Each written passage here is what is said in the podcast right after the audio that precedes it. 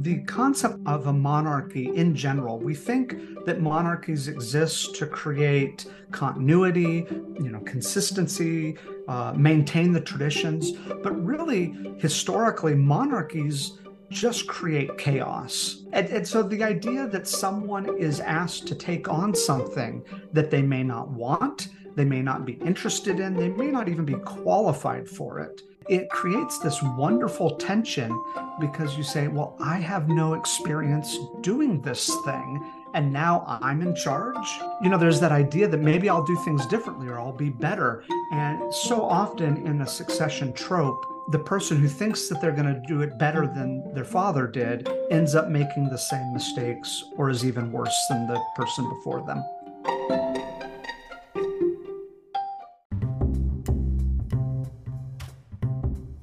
Welcome to Speculative Sandbox, your audio playground for creative storytellers. My name is Vicki Lawn, and each episode, I and a guest will unpack a fiction trope with an eye for character development and narrative structures. Make sure to look for Speculative Sandbox on Instagram, TikTok, and Twitter, where you can join the conversation. Leave comments or questions, or let us know what other tropes we should cover. When the real world just doesn't cut it, let's get lost in a fictional one. When you need mealtime inspiration, it's worth shopping Kroger, where you'll find over 30,000 mouthwatering choices that excite your inner foodie. And no matter what tasty choice you make, you'll enjoy our everyday low prices, plus extra ways to save, like digital coupons worth over $600 each week. You can also save up to $1 off per gallon at the pump with fuel points. More savings and more inspiring flavors make shopping Kroger worth it every time. Kroger, fresh for everyone. Fuel restrictions apply. David Hopkins, thank you so much for joining me on Speculative Sandbox. How are you doing today? I'm doing great. Thank you so much for having me on here. I'm excited to talk about our topic, which is going to be succession. But first, can you please tell our listeners about yourself and some of your latest projects? Sure thing. I am a fantasy author. My book, The Dryad's Crown, is coming out on September 5th. It is a adult epic fantasy that spans multiple generations a uh, little bit of a chunky novel at around 618 pages. And so, yeah, I've been working on that for a while now. So it's nice to finally get it out the door. That's really exciting. Okay.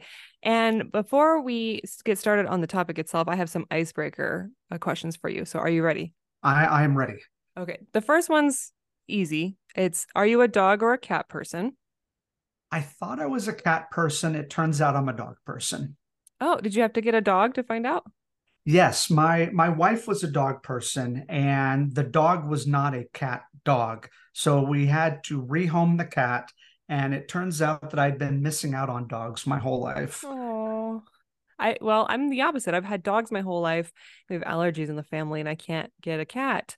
And I've been really wanting a cat. I hear good stories and I also hear like stories where cats are mean. So what was your cat like? My cat was great. We kind of lived separate lives which was a, a, great thing but the problem was is i was in a never ending battle against the litter box. Mm, and at a certain point it just breaks you and you're like i can't do this anymore. Why can't you just go outside like a dog? But no uh, well, that explains all the TikTok ads I keep seeing of like revolutionary modern cat litter cleaners. I was like, what is going on? But I guess maybe that's like a a, a need you know, society will become perfect and whole once we figure out that problem, I think. So, all right. And then we talked about this briefly in the emails. I'm curious to know if you got a chance to watch it yet. Have you watched Succession on HBO Max yet? I am almost finished. I am right at season four, episode three. So I'm, I'm close to the end oh so i can't even talk about the outcome of that. Like we just got to skip over that oh my gosh you're right there. Okay. I mean i know you... my shakespeare so i've got some theories. Okay okay. Um yeah because when you first came with the idea of succession i was like oh well funny enough i'm literally finishing up that that show. And it's such a great modern retelling basically or telling i guess you can say of, of like it is a very shakespearean kind of story Oh, um, absolutely. And you can tell that they know it too, because I think in almost mm-hmm. every episode they sneak in a Shakespeare reference, which is just hilarious. It isn't it great how like you could look depending on I guess your humor. It's it plays very serious, but it is hilarious. The whole show is hilarious. It is definitely a, a tragic comedy or a comedic tragedy. It, it is it is both. It is the duck and the rabbit. You mm. you, you, mm. can't see them at the same time, but yeah, I find myself laughing at the most horrible things while I'm watching that show. like um, I'm sure you've seen this one where Tom interviews someone to make sure that they're not a Nazi, and then as they get progressively further into the conversation, he's like, "Oh, he is," and like lots of problematic issues, and it's such a serious thing, but it's just the way the actors are. It's just fantastic. Oh yeah. In fact, the last episode I saw, uh, Rome talked about how he needed his dad to apologize to him for beating him as a child, and the delivery is hilarious because he then says, "Yeah, but I was really annoying." Yeah. And so you're like, and you're so you're simultaneous. Your heart is breaking because you're like, "This is horrible," but the delivery is so funny because of the way he he delivers everything that yeah you find yourself laughing at the worst possible things. Mm-hmm. and i really love that approach. I, I i wrote a book that's currently on submission that has a lot of humor specifically about things that are kind of that that are traumatic. And i i actually really like humor as a form of kind of expression when it comes to things like that because sometimes you're tired of it being so dark you know and you oh, need absolutely. that levity. So i appreciate it Okay. Have you, now we're kind of really segueing into this topic, have you ever been in line to inherit any kind of power of some sort? I am the firstborn of my household, but I don't know if that actually got me anything as a result. Okay. I mean, you don't even get your name, right? Because in, in modern days, like people change, they don't change their name, last names anymore when they get married, or they come up with like hybrid names now, right? Like the traditional idea of you have to carry on your family name as as the son of the household doesn't really have much weight anymore, it seems. No, and I couldn't even take my wife's name because my father-in-law is also named David, so it would just be weird for her to be married to David Wenzel when that's like her dad's name. Ooh, so weird. So we we had to maintain the Hopkins name, but my family is actually they are very proud of being Hopkinses and every 3 years we have a giant family reunion. So there is definitely a sense that we have some sort of divine right as Hopkinses, mm-hmm. but I, I haven't gotten any crowns, no land has been deeded to me um, yeah, so it, it's kind of a bum deal. But you know what? If I had lived back in the Renaissance and medieval days, I probably would have been a farmer. So probably good I'm not back then either. well, you know what you got to do know that you now need to start the succession, right? It starts with you. so you got I don't know what that would look like, but you're like I will bequeath upon my descendants a very specific thing and then you can get the the race started. You know, uh, if Shakespeare's taught me anything, it's that the king is usually the least happy person in his plays. Oh yeah, okay. they they you do not envy them. so, what interested you in the trope of succession? I think there's a few things in particular that really kind of caught my imagination. I think that there's a part of it that is the obsession with celebrity culture. Uh, this idea that these are powerful, interesting, famous people. Um, I think that there is that idea of the father being replaced by the son mm-hmm. or the daughter by, you know, the mother by the daughter. I think that there's almost like an Oedipal type intrigue about this idea of replacing the previous generation. Um, there's court intrigue um, you know, there's the battles that take place with the swords, but then there's the battle of words that happen at the at the at the special celebrations, at those moments, the power struggles, the betrayals, the clever twists. There's a lot to love about succession storylines.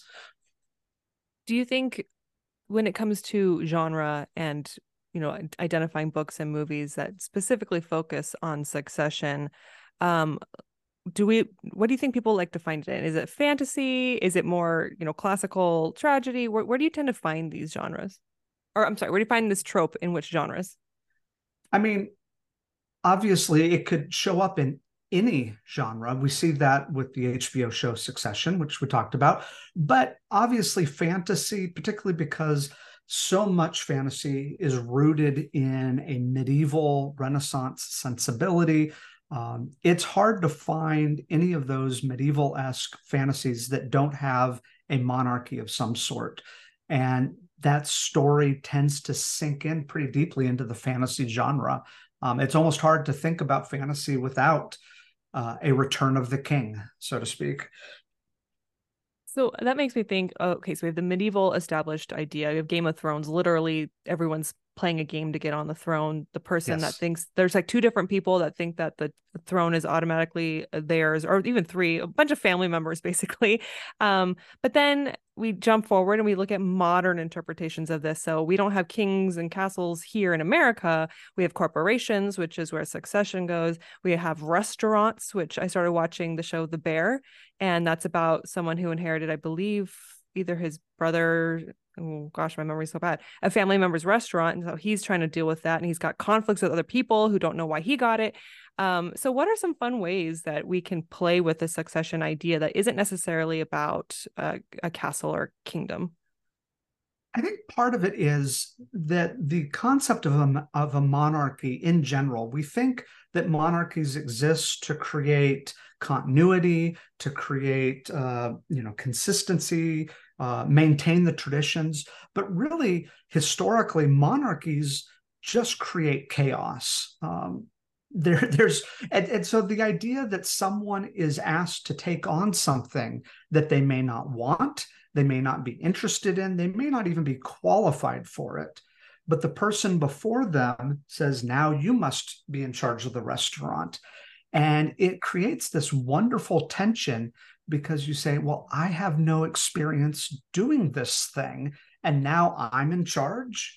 Um, you know, there's that idea that maybe I'll do things differently or I'll be better. And so often in a succession trope, the person who thinks that they're going to do it better than their father did ends up making the same mistakes or is even worse than the person before them.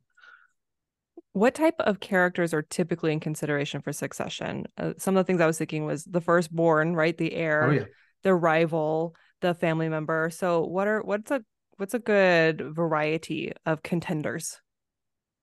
You know, I think that um, we tend to divide the kings in sort of the the good king bad king dichotomy that we look and say okay this person looks like they might be good for the job. And this person you know the uncle who is taking over until you come of age is absolutely terrible at it. And so we're looking at people who are you know we're trying to see the things that we would like in our own politicians. We want people that are empathetic that are not power hungry that are wise.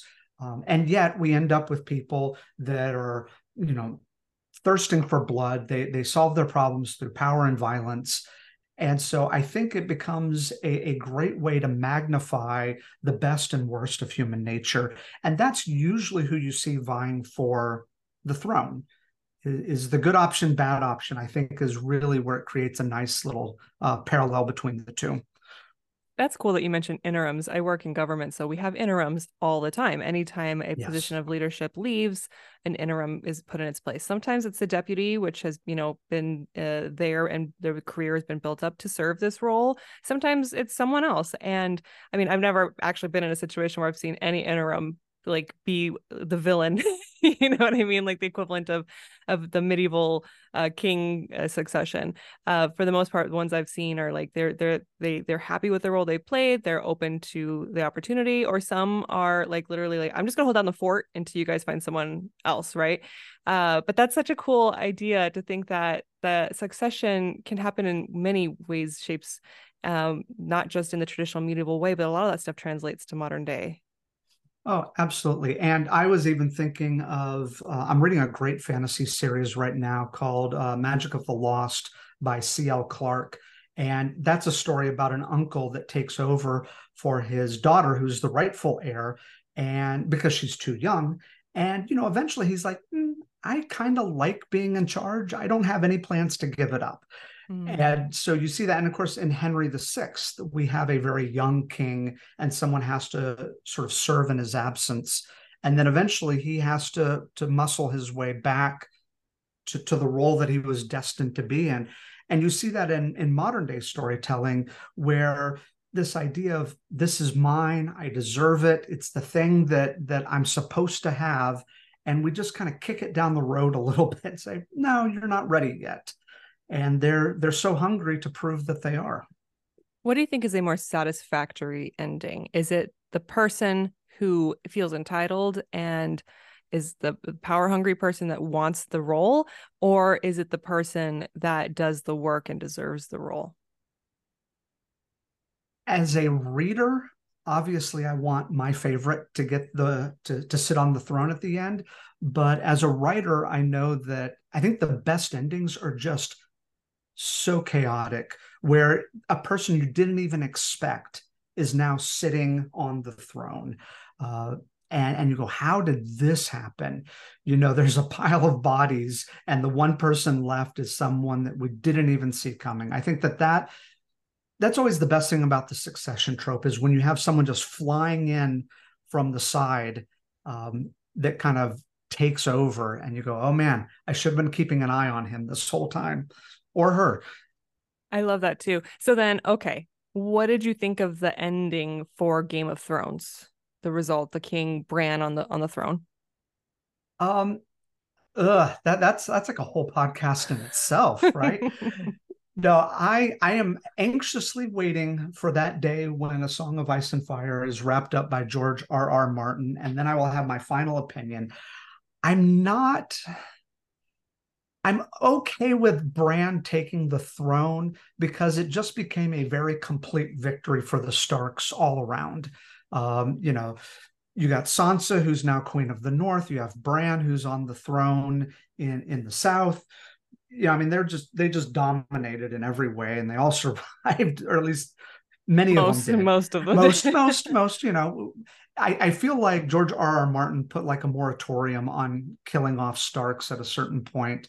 Uh, spoilers, but um, I think Bran on the throne makes sense. I don't feel like they set it up well enough, though. I feel like we needed more screen time with Bran in that final season to really show him sort of deserving it versus it just being thrown in his lap.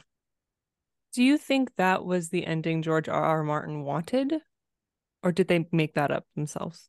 HBO. I think it's I think it's the ending he wanted, but I wouldn't be surprised if he changed it based on how I mean basically he's had millions of people beta read his last book by watching the show and I think he's probably going to change it a little bit.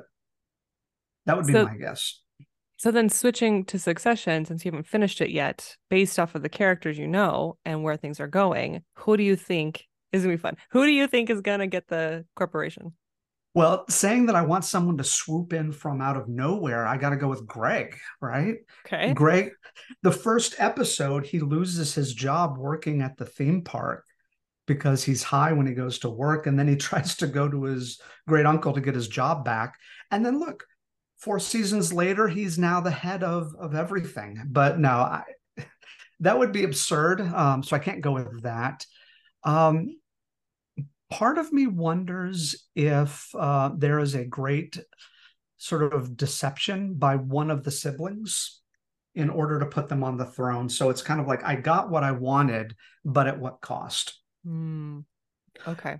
But if we go by King Lear standards, you know, I would be surprised if all three of the kids make it to the end because, um, yeah, when when you go for the throne, sometimes uh, you don't always make it. Ooh, okay. Well, then when you finish watching, okay. you'll have to DM me and we'll, we'll continue this conversation. We'll compare notes. Yes. okay. So is the point so we just talked about different characters and um you know whether or not they are able or should have gotten the throne so is the point of succession stories to get the readers to root for different characters and if so how can authors make these characters likable and worth rooting for do they have to be likable that was a big question so feel free to oh, yeah. that down if you want yeah, I think that there is this idea of rooting for a character. Uh, we look, and I'm going to keep referencing Shakespeare. Uh, we have Richard II in which you have Richard II and then you have Bolingbroke, who eventually takes the, the throne from Richard. And you get the idea that Richard II is out of touch. He doesn't quite understand the people. And Bolingbroke is a man of the people. He, he's, he's got youthful energy. He is noble and just. And we find ourselves rooting for him, even though we know he is not the rightful heir.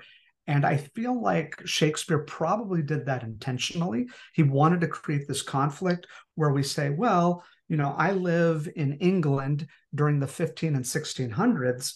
I know about the divine right of kings. Obviously, Richard II should be king, but Bolingbroke seems like such a uh, such a compelling option here, and I think that good stories like that will sort of give you these breadcrumbs of people you should root for. But I also think, you know, you look at like pro wrestling. Pro wrestling is a succession drama. Every single week, people are fighting for the belt. And the greatest thing is when the heel, you know, is in this dominant place of power and we all just love to hate them I think that stories like Game of Thrones have done that very well, where the people you don't want in power are there. And it creates such, I'm going to use the word a lot, but it creates such lovely tension because we just can't stand the fact that this person is sitting there. I hope that answered the question. Yeah, I, I okay, yeah. think it opens up the door for, depending on the type of person you are, the viewer or reader, you can find something to like about any character. Right. I, I just think about Game of Thrones, where some people were rooting for pretty much any of all of them. And Succession is the same way. Different people kind of had their they were rooting for different people, and I just kind of like that because you know there's diversity in in real life, and so it kind of helps to have these different t- the tensions that you you described in the different characters to appeal to those different crowds. Yeah, you know, and uh, in Richard III, you have a villainous main character in Richard III, but my goodness, is he likable?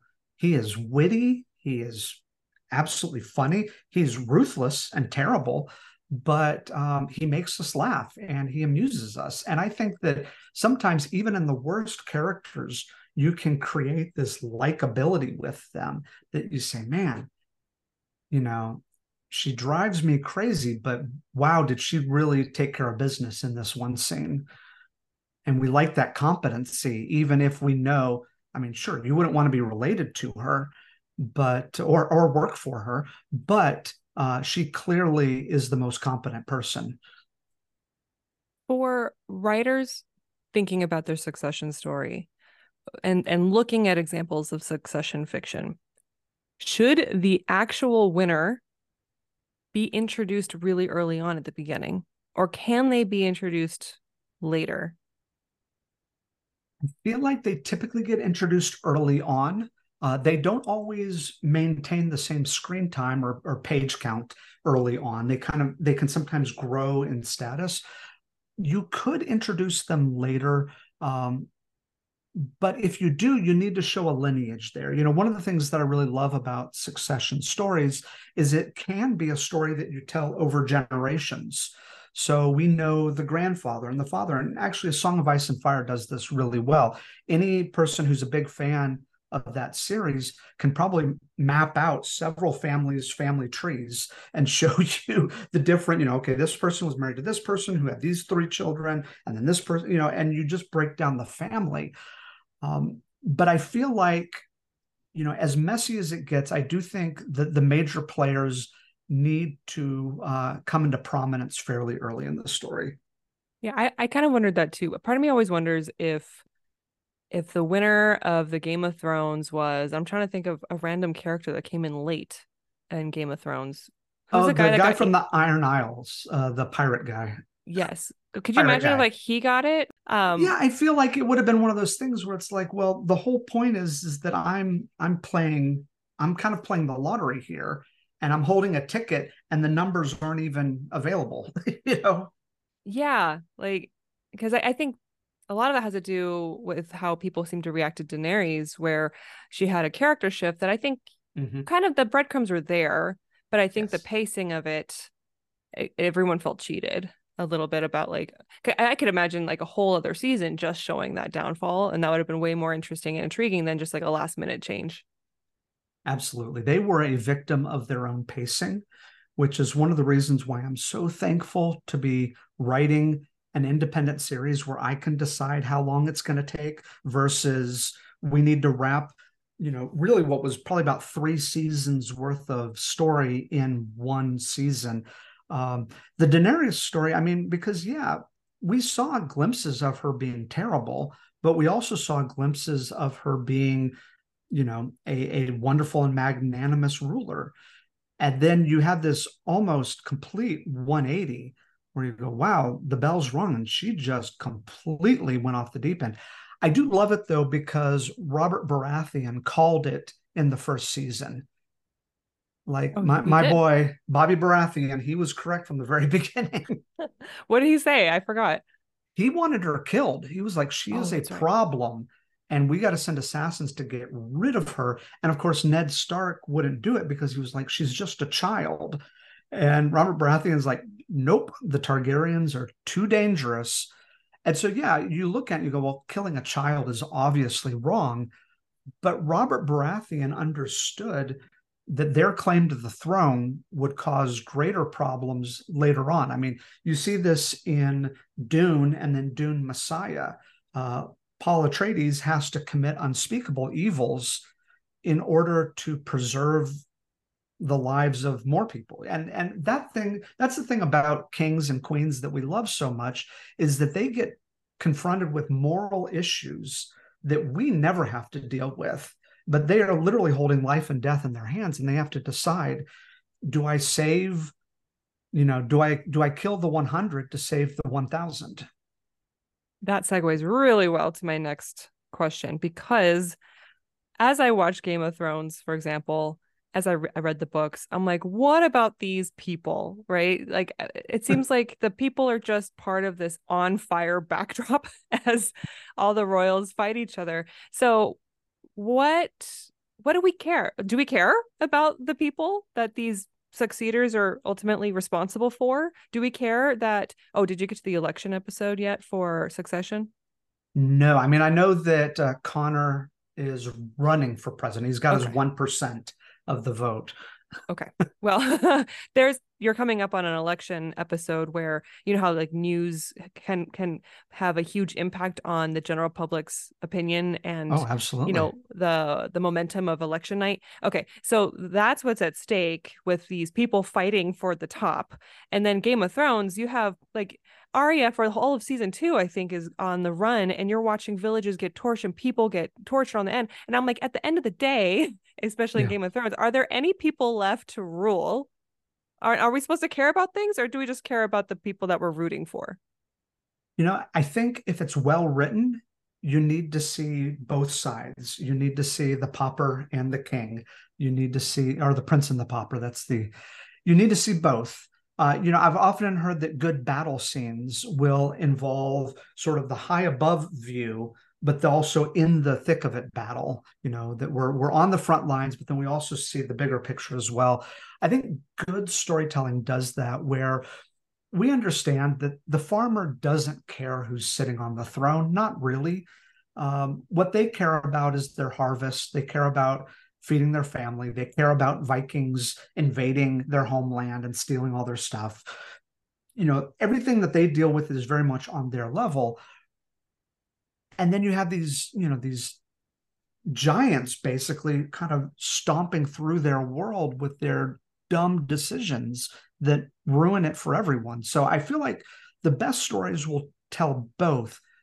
But ultimately i think what happens is it's hard to tell a story that involves a mass of people because at a certain point they just become a statistic. Mm-hmm. That makes me think of Greg in season one of Succession, where he literally has no money, and Shiv basically robs him for his money for the vending machine, and he's has no nothing. Right? Obviously, he works his way through and in, and he's privileged because he's part of the family. But mm. it's it was a really interesting kind of temperature gauge between someone who is poor and doesn't know what, where their next meal is coming versus these very very wealthy people that are so detached from reality. Oh yeah, and you find that what they care about makes no sense to the average person. I was watching one episode where they were making fun. Greg brought a date to the birthday party and she had a really large purse with her. A ludicrously capacious handbag. exactly. And like that's not something I would even think about, but in their polite society, I use the term ironically, they that matters to them. That you know, mm-hmm. oh, it's so embarrassing that she came in with this very large purse. And I think that that's one of the things that we enjoy about succession stories is we like seeing sort of the absurdity of this monarchical class that, that the things they worry about are sort of both above and beneath us so is succession stories meant to serve the common person who reads it like are like is the target audience the commoner or is it also beneficial to those that are up there um, yes, I, I, would say for both. Um, obviously, when Shakespeare was writing in the 1500s and 1600s, uh, Queen Elizabeth I did not have an heir, uh, and she was not married, and she had no intention of having kids. And she outlawed, punishable upon death, anyone talking about the succession. And so, what happens when people are told they can't talk about something? Now it's on their minds. Who's going to take over after Queen Elizabeth dies? And so playwrights would write plays about other monarchs and other times in history, but they were really talking about the time that they were living in. The anxiety of succession was mirroring the common person's anxiety about Queen Elizabeth's succession. So, in that, I think that it is for the common person that we we look at it and, and we're fascinated by it. But then you also take um, someone like uh, King Charles, who has said that Shakespeare's historical plays were tremendously, they really spoke to him. That that he in in seeing the the monologues of Henry V and you know he saw a little bit of himself in all of that, and I, I find that very fascinating um, because here is literally a monarch telling us that yeah the succession stories fascinate him or even to listen to uh, gosh is it um, Harry saying that he's watched The Crown. hmm Well, that, this that's so good because the next segment is succession stories in real life.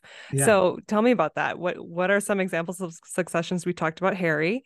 You talked yeah. about Queen Elizabeth. Um, I didn't know that, but it seems very obvious to me now that, of course, playwrights uh, would be inspired by that. Um, and that's amazing. Was that during Shakespeare's time? I don't know my. I yeah.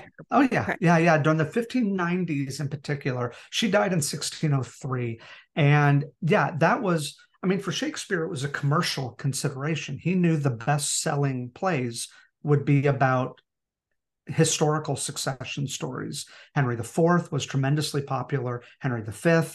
I mean, these were these were big stories for him because people were they couldn't talk about Queen Elizabeth, but they could talk about other kings and queens. And so that gave them sort of an outlet of something that everyone was was interested in. Before we get to Queen Elizabeth, I think of her father, King yes. Henry, um, who was very stressed out to get to his next, you know, heir and went through six wives, was it? Let's see. Let's see if I can remember them. Queen Catherine, uh, Anne Boleyn, Jane yeah. Seymour, uh, Catherine Howard, uh, Anne of Cleves, and yeah, another Catherine. Catherine of Aragon. Catherine of Aragon. Yes, I used to read those like books, fic- fictional history books, like when I was in college. Uh, so clearly he's very, very stressed out about um his his future offspring. He needs to have a, a a boy and he keeps having either miscarriages or girls. So he has Princess Mary and Princess Elizabeth. And of course, they create a whole issue later on down the line. Um, what I always thought was so interesting was that, and I don't know how true this is, and maybe you can give me your, your thoughts, was that there there was a shift in King Henry's persona as he aged that some people attribute maybe to like an uh, a what is that sport he does on a horse with a lancing lance what is that Jousting? called jousting, like a jousting accident where it could have had like a profound effect, not just on like the wound that made him like have a hard time walking, but maybe even like mental, right? When you have like trauma. Um, because they talk about how he was this one golden person, and then later on in life, he's just this evil, paranoid person. And so um, I always like looking at King Henry as just like this mess of a man and just the awful, awful things that he did, of course, but not only that, but the effect he had on the entire country and how people are getting whipped around based off of what you know he wants to do in which church so what are your thoughts on king henry you know king henry is interesting from the standpoint of i think we have an entire genre of fantasy the romance fantasy genre that is just booming right now, thanks to you know Sarah Maas. Um, but that idea of forced marriage, um, of the you are going to marry this king because you are a suitable bride for him. It's horrific in reality, but my goodness, the romance fantasy genre has taken that trope straight to the bank. And it is definitely partnered with the succession story because the whole idea is you are here to produce an heir for me. I mean, it sounds like the rantings of, of a mad person, but we know in history this is also true. Um, so I think that there is something about that idea of love and marriage, because once again, the, the average person, the farmer, doesn't have to worry about being obligated to marry the king. Um, so I think that plays out interesting. Did he really love any of them? You know, was there love? Was this just a means to an end?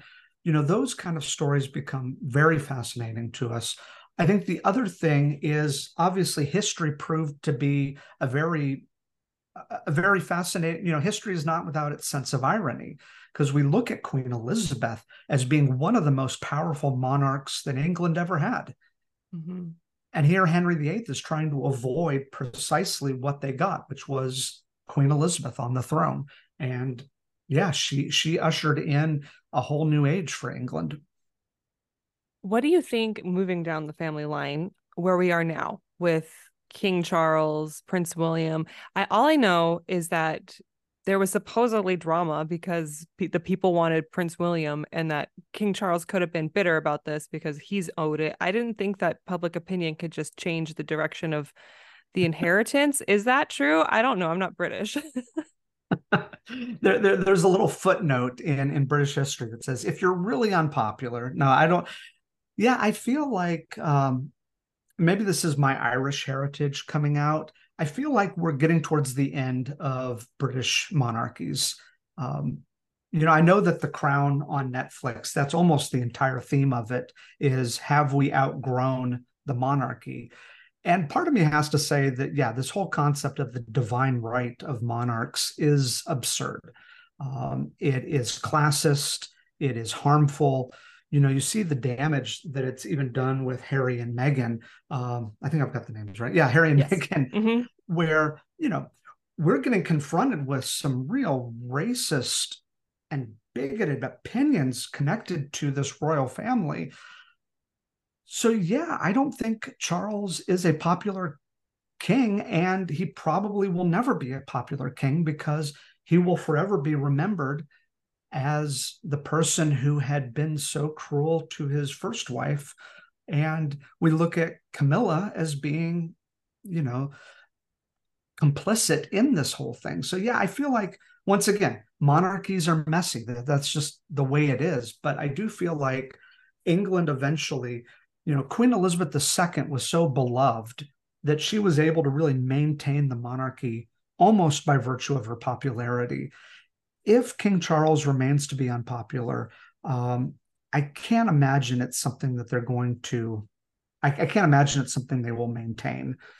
But who what, knows? We've been wrong before. well, okay, so let's speculate. What would that transition look like? Do we do they move out? Do they at some point a generation has to start living in regular houses? Yeah, that's a good question. I think that we do see an example of this with uh, Queen Elizabeth's um, uncle, who advocated the throne. Uh, was it right on the heels of World War II?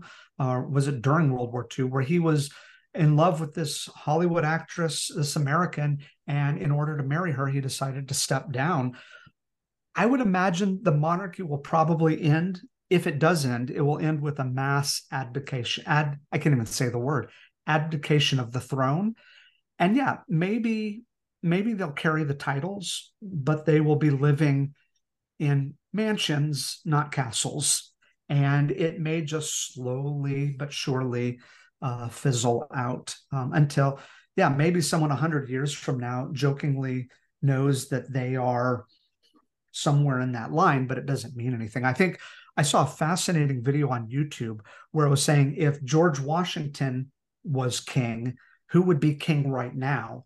and they did a whole family tree to show some some guy living in middle America who would be king of America if that were the case. Could you? That, I love alternate history, especially with America. Looking at, in fact, there's actually books out there. There's a whole series, I think, where it's called American. I think it's actually called American Royalty, where they like what happened if that was the direction we decided to take. Uh, but even without a king and queen, we're still obsessed with the idea of succession, whether through elections or politics, or we watch the family members of the politicians. Uh, I look at jumping back over to the UK a little bit with Harry and Meghan. Mm-hmm. Um, mm-hmm.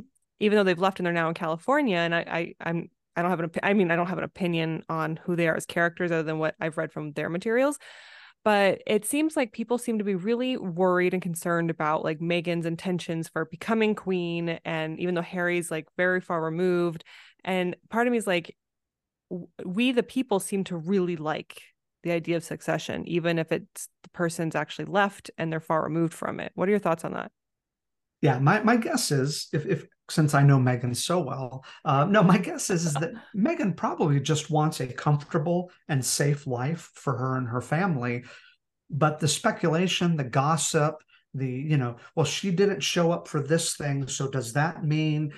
I, I think that it's probably never ending with that. My guess is that while she does probably want as much as any of us would want for our families, um, I, I can't imagine, you know, she didn't grow up thinking about monarchies and, and monarchical succession. So I can't imagine that that's something that she would even aspire to. Um, but who knows? We, we like the idea that maybe this is all part of a master plan. Uh, you know that Harry is still somewhere in that uh, in that lineup, and, and could you know she could end up there, you know, next to him on the throne. I mean, but yeah, I think a lot of it is just us playing. It's really like fan fiction, but with real people. We're just uh-huh. kind of playing that game in the tabloids. Well, looking at American pop culture, we left royalty, broke away, became our, you know, our colonies and then our own country but yet you look at our pop culture and we have inserted royalty in so many places yes. i mean disney is a huge example where you grow, people grow up very impressionable and the princesses are what they're you know aspiring to be like and so uh, what is it about humans that just keep gravitating toward that that that structure yeah, I think about my my youngest daughter who is convinced that she's going to be a princess, or at least she used to. I think now she's going to be a pop star, which is really I mean, that's as close as you get to royalty in America. Mm-hmm. I think you could be, you know, Queen Beyonce or Queen Swift. Um, yeah. But yeah, but yeah, I think that there is. I think that part of the appeal, at least in the Disney stories and the fairy tales, is that extreme power shift. I had nothing, and now I am queen. You know, I, I, I found my prince, I found my princess, and I started off, you know, making clothes for little mice that I talk to in the mornings. And now look at me. I'm I'm I'm I'm married in this beautiful castle, and my stepsisters, you know, can just take that. They never saw the real me. So I, I think that part of the appeal, at least on Disney level, is the extreme reversal of fortune. Hmm. That, that kind of it's it kind of makes me a little sad then thinking about us as a society that it, be, it becomes so alluring that idea like of uh, of extreme reversals that so, so many people are, are so wanting right? Because of legitimate like poverty and circumstances that they're mm. dealing with um that that is one of the most appealing aspects to it. And of course when it when it comes to royalty it's always going to be an extreme minority. It's not obtainable by even a handful of of people. So i guess what would be Okay, so then succession is the, the the chase to the top, the appeal. But what would a society look like where we didn't find ourselves wanting for that? Oh well, well now we start talking about Marx and we talk oh, about no. raise your sickle and hammer. No, I mean it's power to the people. Uh, no, I think that honestly, we look at at least in England, with the extreme wealth of the monarchy. I don't know the, the economics of it, but I would think that if you were to take their money and redistribute it, it may not make a huge difference in the grand scheme of things. However, in the United States, if we were to take the money that the billionaires have and redistribute it, it would be life changing. So it is funny that we look at these monarchs, and in America, in our midst, we have people that are far more powerful than anyone who wears a crown over in England.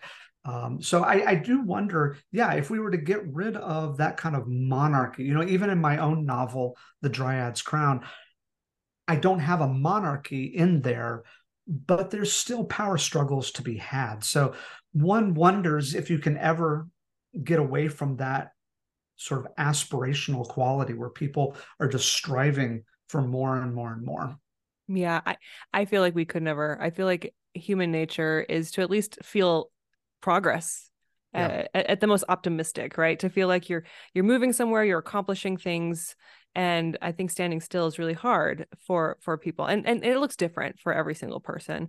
Um, but just like those that are just trying to find meaning in life, like that's the act of, of progression. Um, so anyway, uh, do you have any other further examples of succession stories in real life? Hmm. I mean, I think we've touched on the, sort of the corporate idea, you know, and even in politics, we talk about, you know, to me, it's wild that we have fathers and sons who have been president. You know, of all the mm-hmm. people that are qualified, having the last name of Adams or having the last name of Bush or Clinton, that that somehow, you know, these names, while they are not monarchs, there is political capital in those names you know trump. I mean what what are these things where people go oh well obviously so and so should be the next president and you go just because they're related to some other guy that was president. Um, so i think that you see it in politics. I think you see it with celebrity culture. I mean um, oh nepo quite babies. honestly yeah oh gosh yeah yeah that's um, i mean it's funny until you actually start looking at some of the information about like the likelihood of you being a making it in Hollywood and just how dependent that can be on your own family is mm-hmm. is just wild.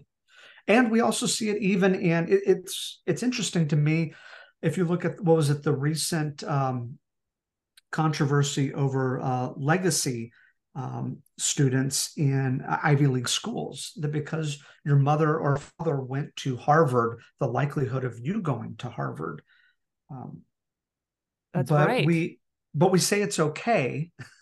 it's okay when the powerful do it. Um, it's not okay when we do it as part of affirmative action, which once again to me is criminal and absurd that we allow this favoritism when it benefits the elite we do not allow that support when it benefits uh, working class people. Yeah, or like what uh, of of someone that I follow on Twitter calls it the global majority.